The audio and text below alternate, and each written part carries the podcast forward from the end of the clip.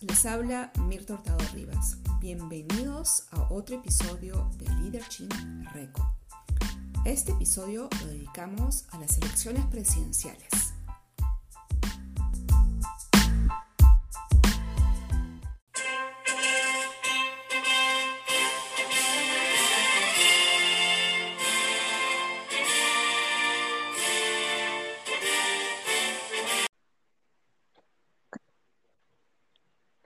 Hola a todos y bienvenidos a otro episodio de Leadership Reco.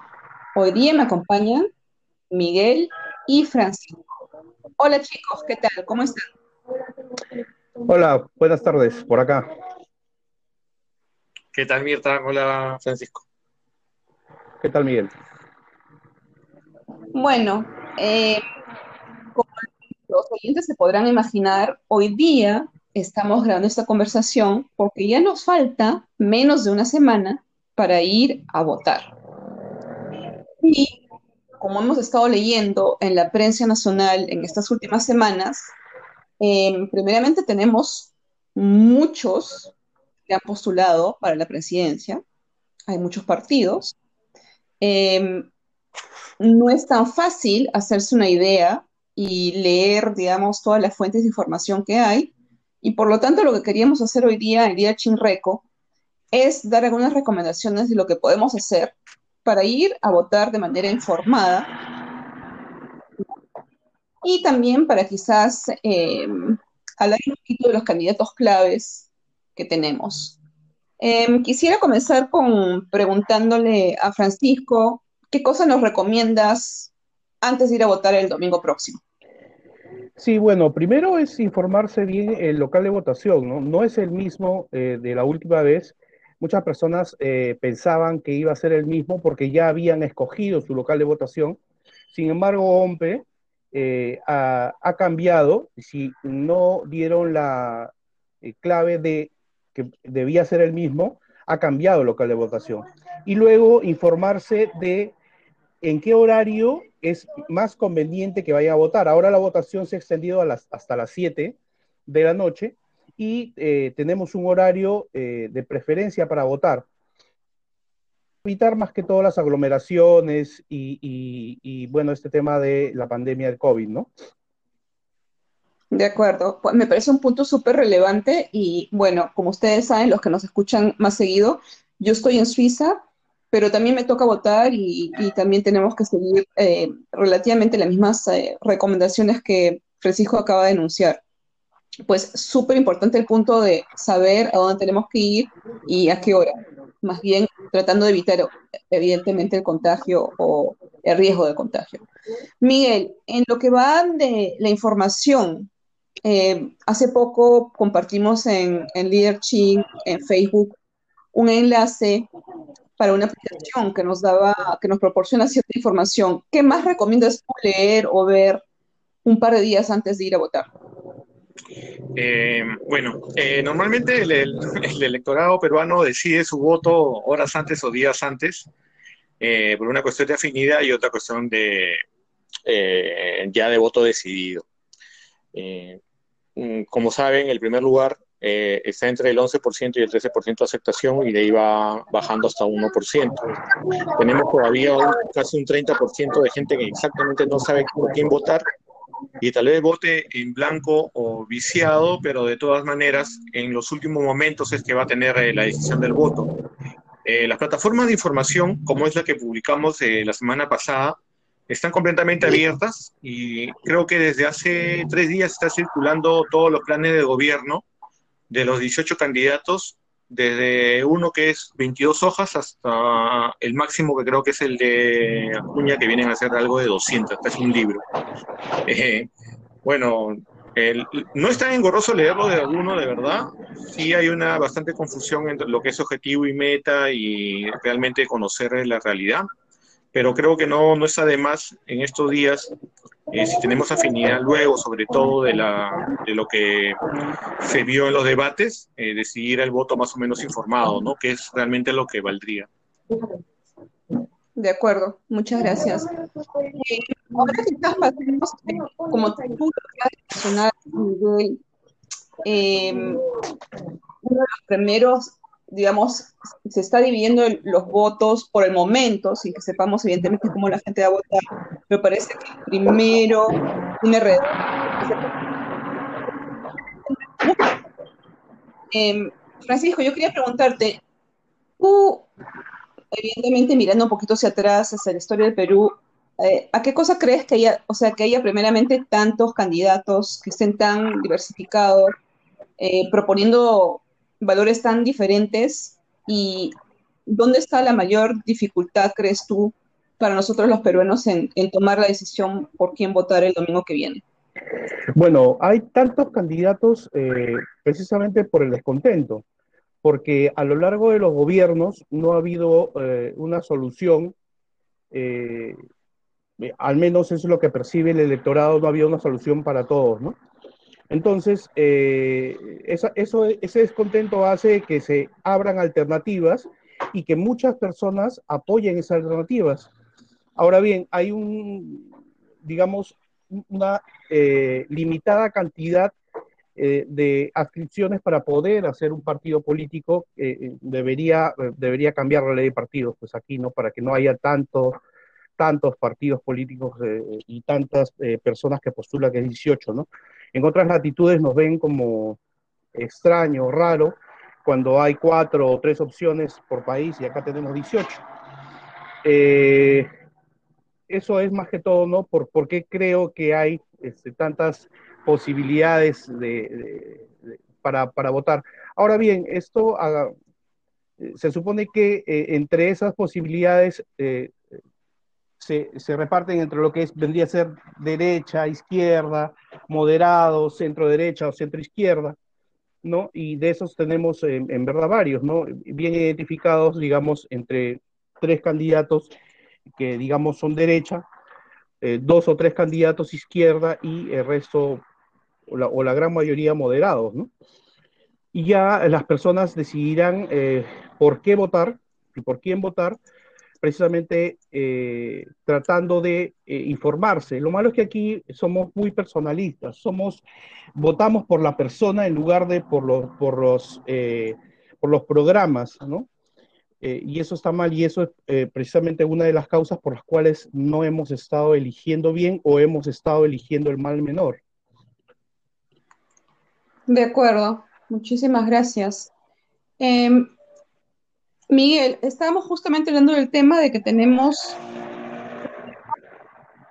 de diverso tipo, tanto de la derecha como de la izquierda, como del centro izquierda, centro derecha, pero también tenemos candidatos que no son por primera vez candidatas, mejor dicho, candidatas.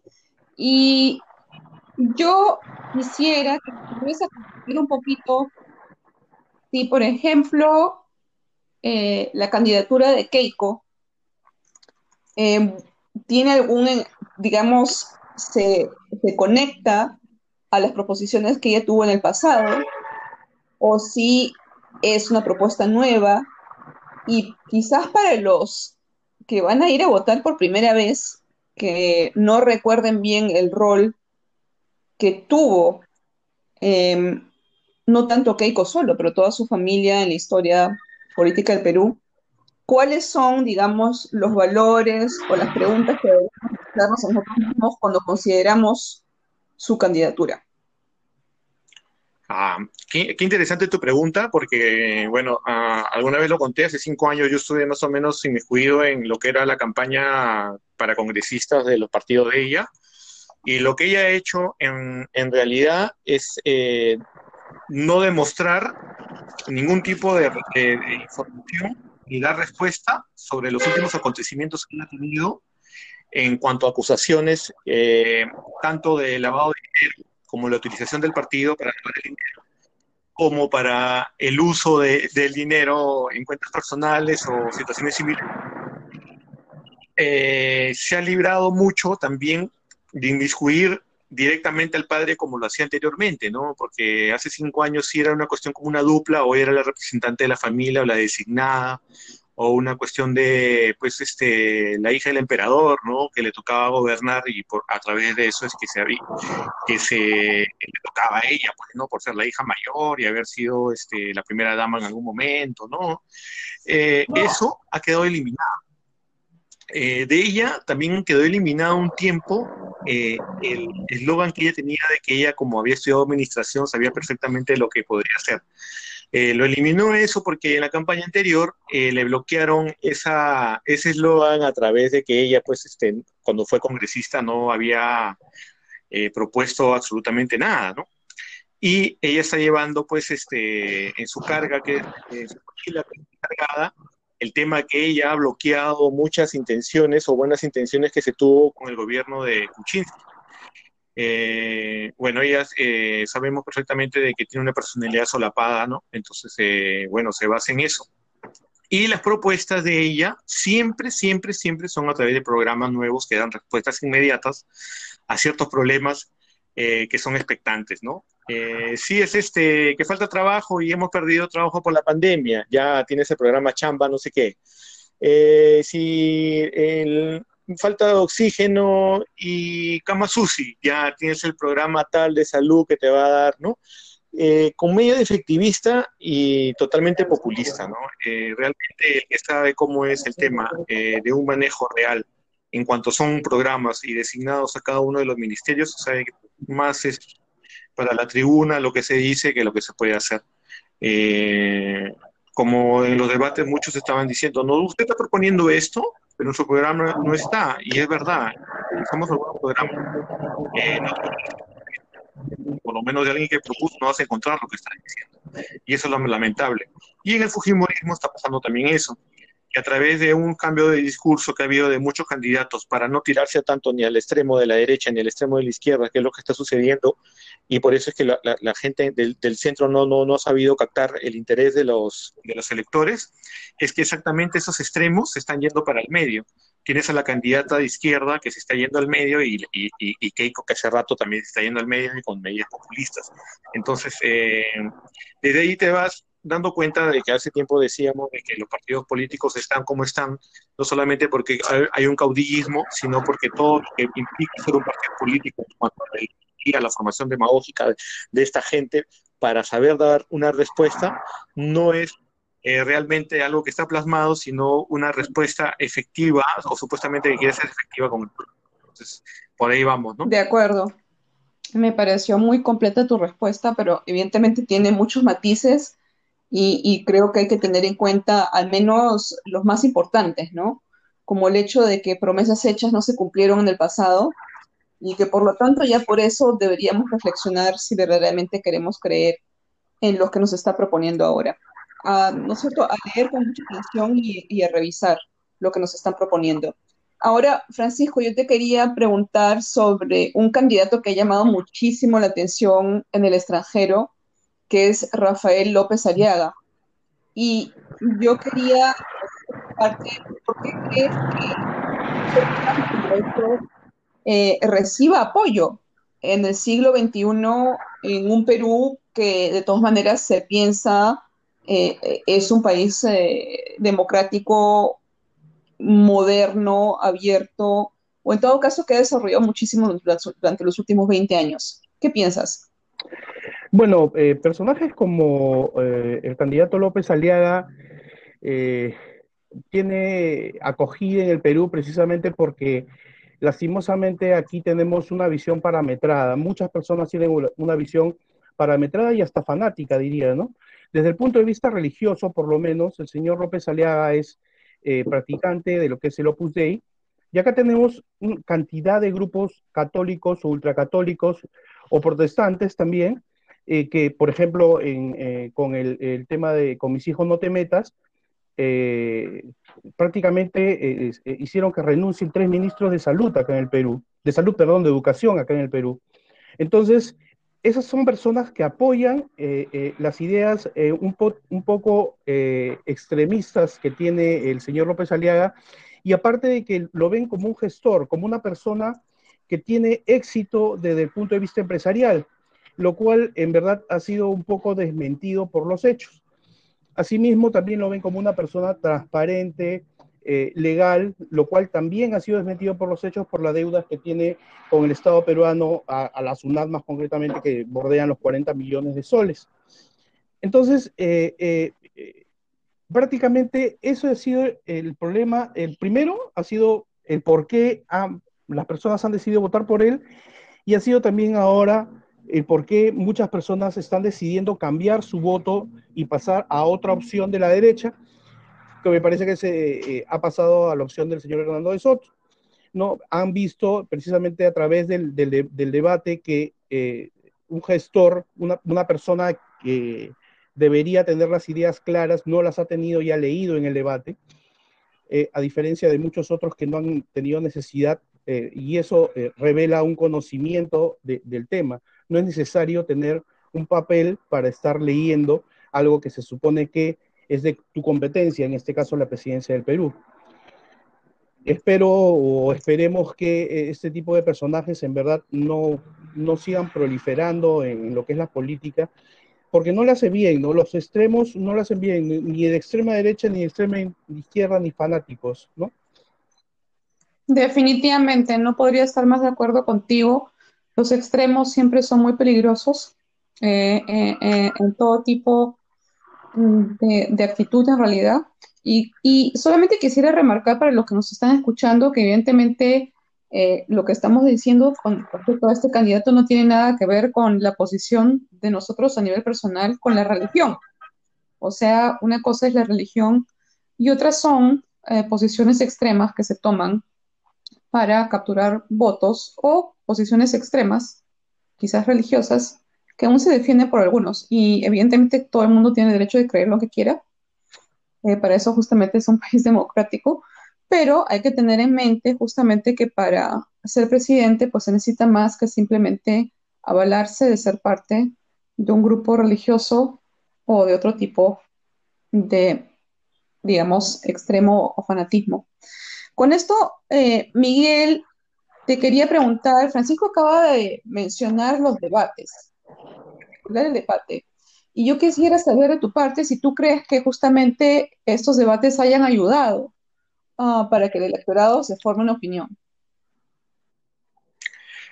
A ver, claro, eh, como pusimos en el post anterior, eh, como una ayuda ese tipo de encuestas para que te marque quién podría ser tu posible candidato, poníamos de que era súper importante ver el debate, porque ves en vivo a tu candidato y se ve eh, en audiovisual. Entonces tú vas a ver estas personas que tienen su comunicación verbal y no verbal y exactamente a través de ello si están diciendo pues, las cosas de verdad y si manejan los temas.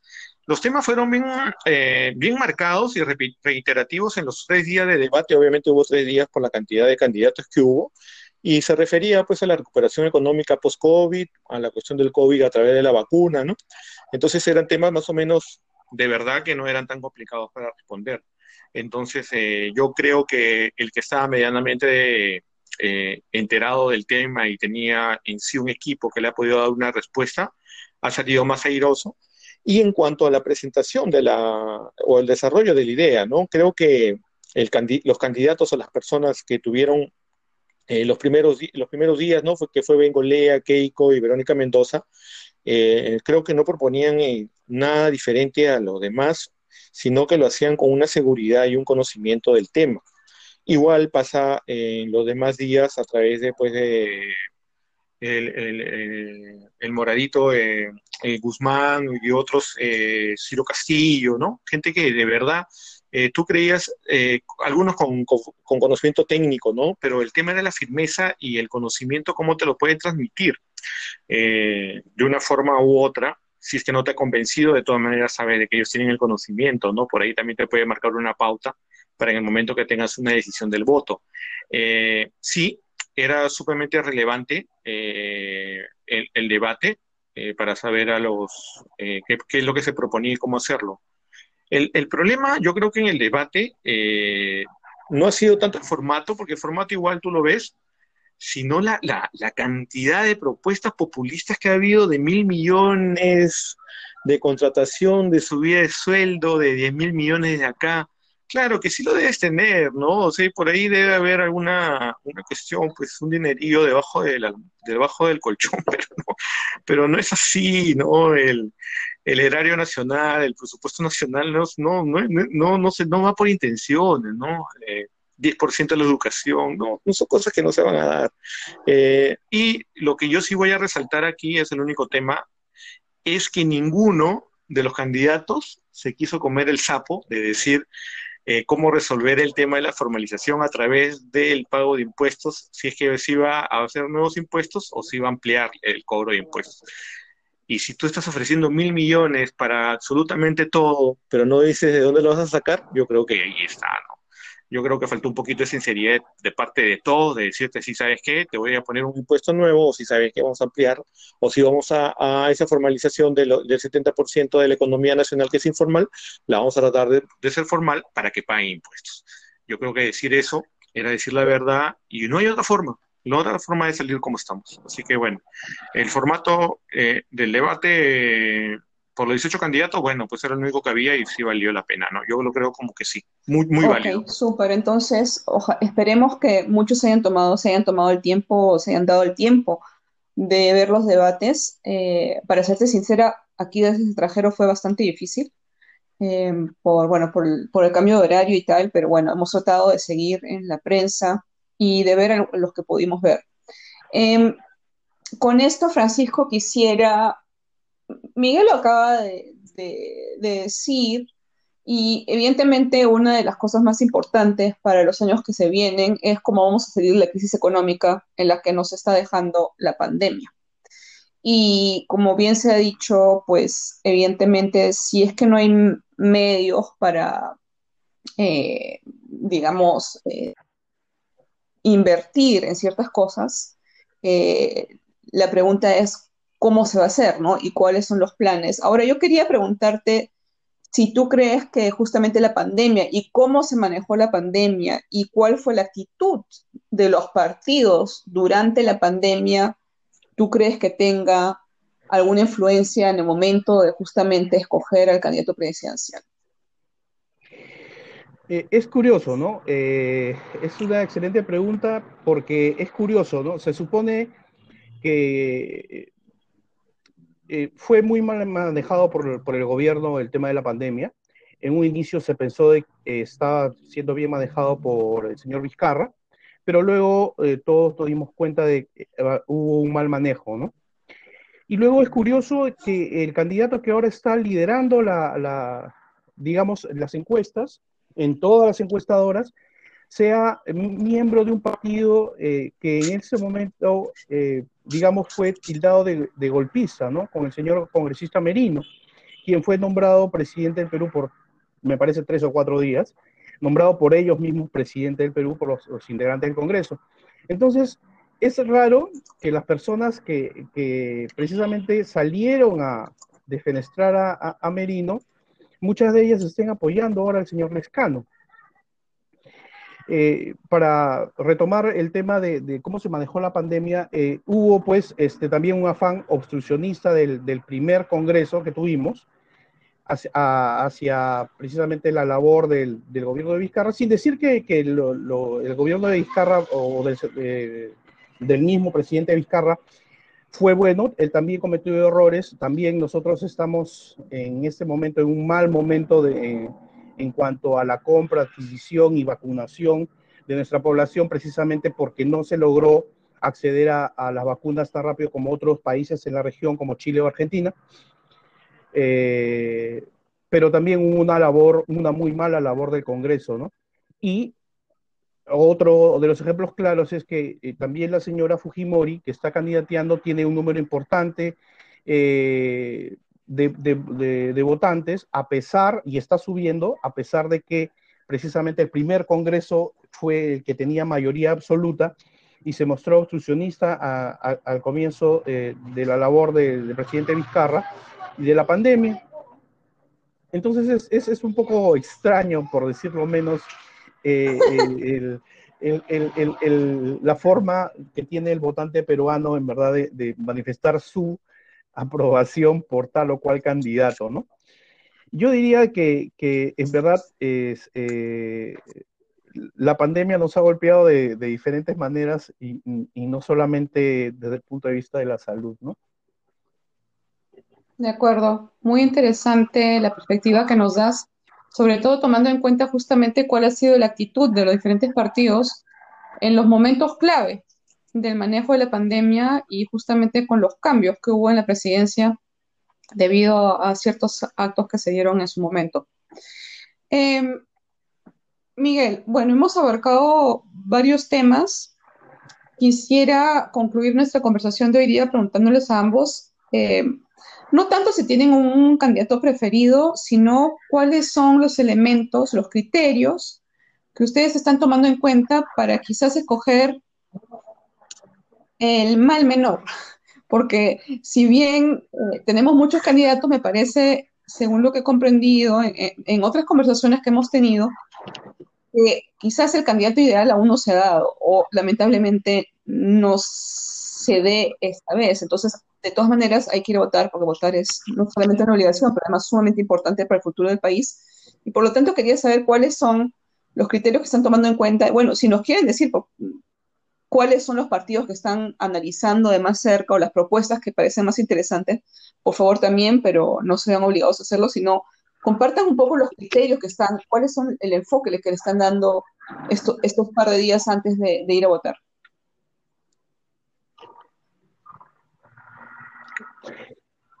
A ver, eh, qué interesante. Sí, sí, claro. Yo normalmente estoy abierto en este tipo de, de cosas de decir exactamente qué, cuál es mi posición. Eh, no, no, no, no, no soy de correrme ni de encerrarme. Y lo primero que yo tengo que ver en un candidato es que si te dijo A en algún momento sobre un tema, a las tres semanas o a los dos meses te sigue diciendo A. Si ese candidato lo, está cambiando, no es el candidato idóneo, porque está, eh, su propuesta, su, su idea, eh, el análisis que tuvo, la solución que lo buscó, eh, y luego lo plasmó en un plan de gobierno y a, los, a las cuatro semanas o semana antes o dependiendo cómo esté en la encuesta comienza a cambiar su discurso, pues ya pierde todo tipo de credibilidad. Yo creo que para el elector eso debe ser esencial y muy importante. Aquel que te está cambiando el discurso según cómo se mueva la ola es que te está pues paseando y obviamente te está mintiendo. Y hay que decirlo, hay candidatos que tuvieron hasta spot publicitario diciendo una cosa que ahora ni de casualidad lo nombran. Entonces, por lo tanto, no eh, de forma esencial, no, no hay una formación de nada, entonces está perdido. Número dos, que tenga conocimiento sobre lo que está hablando y sobre lo que hay. Eh, número tres, eh, que sea un poco técnico, que sepa manejar exactamente cómo es, ¿no? No es una cuestión de que yo hoy, hoy tenga 10 millones de soles y mañana te lo estoy invirtiendo en tal cosa y en dos meses te estoy construyendo lo que te estoy prometiendo. Eso es totalmente falso, ¿no? Eh, dejémonos de populismo y demagogia y creo que la cuestión va por una, una, parte, eh, una parte técnica o tecnocracia total, ¿no? Eh, que es lo que se debe hacer, ¿no? El que sabe es el que lo tiene que hacer. Yo creo que esos criterios son los que valen y anteriormente ese criterio es el que tiene una formación eh, partidaria, ¿no? Si tienes un partido más o menos bien constituido, donde ha habido elecciones internas, o sea que de los 18 nada más ahí, por lo menos hemos descartado cuatro. cuatro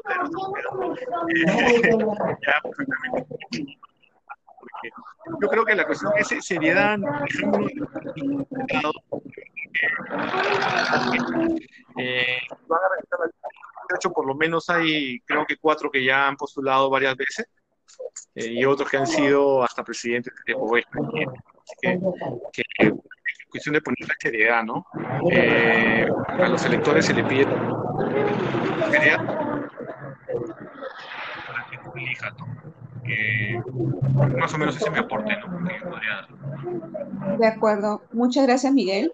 Tenemos un poquito de ruido del lado de Francisco. A ver si podemos tratar de bajar un poquito el volumen que está al fondo. Súper. Así vamos a escucharte mucho mejor. Francisco, comparte nuestras tus ideas. Gracias. Mira, yo creo que eh, un candidato debe eh, estar sostenido precisamente por, por partido, ¿no? Por un partido y no llegar al partido, ¿no? Ser parte de haber sido militante, correligionario, eh, compartir las ideas del partido. Ahora bien, Ahora bien, este, como bien dijo Miguel, no tenemos en realidad muchos de esos, de esos candidatos, en realidad, ¿no? Eh, tenemos candidatos que representan un sistema que en el Perú al menos ha fracasado por la forma, me parece no por el sistema mismo, sino por las personas que lo aplicaron y cómo lo aplicaron, ¿no? Y que debería darse oportunidad a una, a una nueva forma de ver eh, los gobiernos, ¿no? De ver el gobierno al menos del Perú. Eh, hay uh, opciones en verdad para eso, hay opciones para eso. Eh, eh, como por ejemplo este, está la, señora Mendoza, la, postura más, más este, ecuánime de la derecha la representa el señor de Soto, ¿no? Entonces yo pienso de que esas posturas serias, en verdad, deberían ser tomadas en cuenta más que las demás este, opciones que no, no lo son tanto, ¿no? Que son opciones este, que, han sido improvisadas y que no tienen tampoco el equipo. Uno ve las listas congresales y es en verdad un, horror quienes están yendo y, no solamente por el nivel de preparación, sino por eh, eh hay eh, postulantes al Congreso que son eh, que tienen procesos abiertos, ¿no? Cuando en realidad lo que debería marcar cualquier elección es la decencia. Y con eso quería terminar, ¿no? Un, candidato que no es decente, que no muestra credenciales ni democráticas, ni morales, ni éticas, no debería ni siquiera, en verdad, estar en el bolo y postular. De acuerdo. Muchísimas gracias. Creo que se han nombrado unos criterios que son sumamente importantes uno es, evidentemente, ser una persona de palabra y no cambiar de posición según cómo sople el viento. Otra es sobre, evidentemente, las personas que deberían ser candidatos. Sería muy bueno que no tengan ningún proceso pendiente o investigación criminal o, digamos, eh, jurídica pendiente, porque eso ya es como que una indicación de que hay problemas. No quiero, no quiero entrar en el tema del debate de los impuestos, eh, porque ese sería un tema que probablemente nunca terminaríamos de discutirlo. A mí, desde mi punto de vista, me gustaría agregar una perspectiva importante y que le hemos mencionado indirectamente durante la conversación de hoy día, y es la de evitar los extremos. Em, hoy en día los problemas que se le presentan al Perú, pero no solo al Perú, porque lo hemos visto con la pandemia, hay muchos problemas que se presentan en todos los países de la misma manera.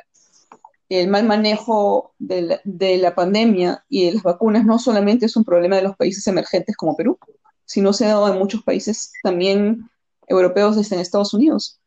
Creo que lo que definitivamente deberíamos tratar de encontrar, o mejor dicho, de evitar son los extremos, tratar de colaborar, de buscar a candidatos que prometan que haya colaboración para justamente poder enfrentar los problemas tan complejos como los tenemos en el Perú y también encontrar un candidato que tenga un carácter inclusivo, es decir, que no esté tratando de excluir a ciertas personas.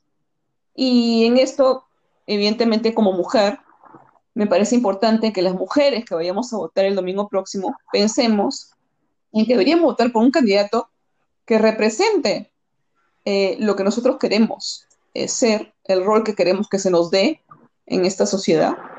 Y que definitivamente no puede ser un rol que se vio hace 100 o 200 años, eh, sino que tiene que ser un rol eh, de igualdad, no solamente para las mujeres, sino para todas las minorías que hacen del Perú lo que es un país muy diverso, muy rico, con una historia increíble y que definitivamente puede salir adelante si es que todos juntos como ciudadanos optamos por el candidato más apto a llevarnos Con esto les quisiera agradecer una vez más Francisco Miguel por tomarse el tiempo eh, un lunes eh, de Pascua en acompañarme, pero me parecía que era importante pasar un mensaje a todos antes del domingo. Y gracias a todos los que nos están escuchando.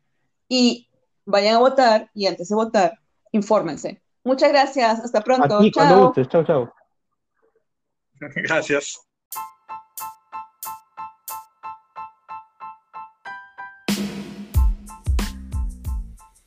Espero que este episodio de Leadership en español les haya gustado. No olviden de suscribirse a este podcast en su plataforma preferida. ¡Hasta pronto!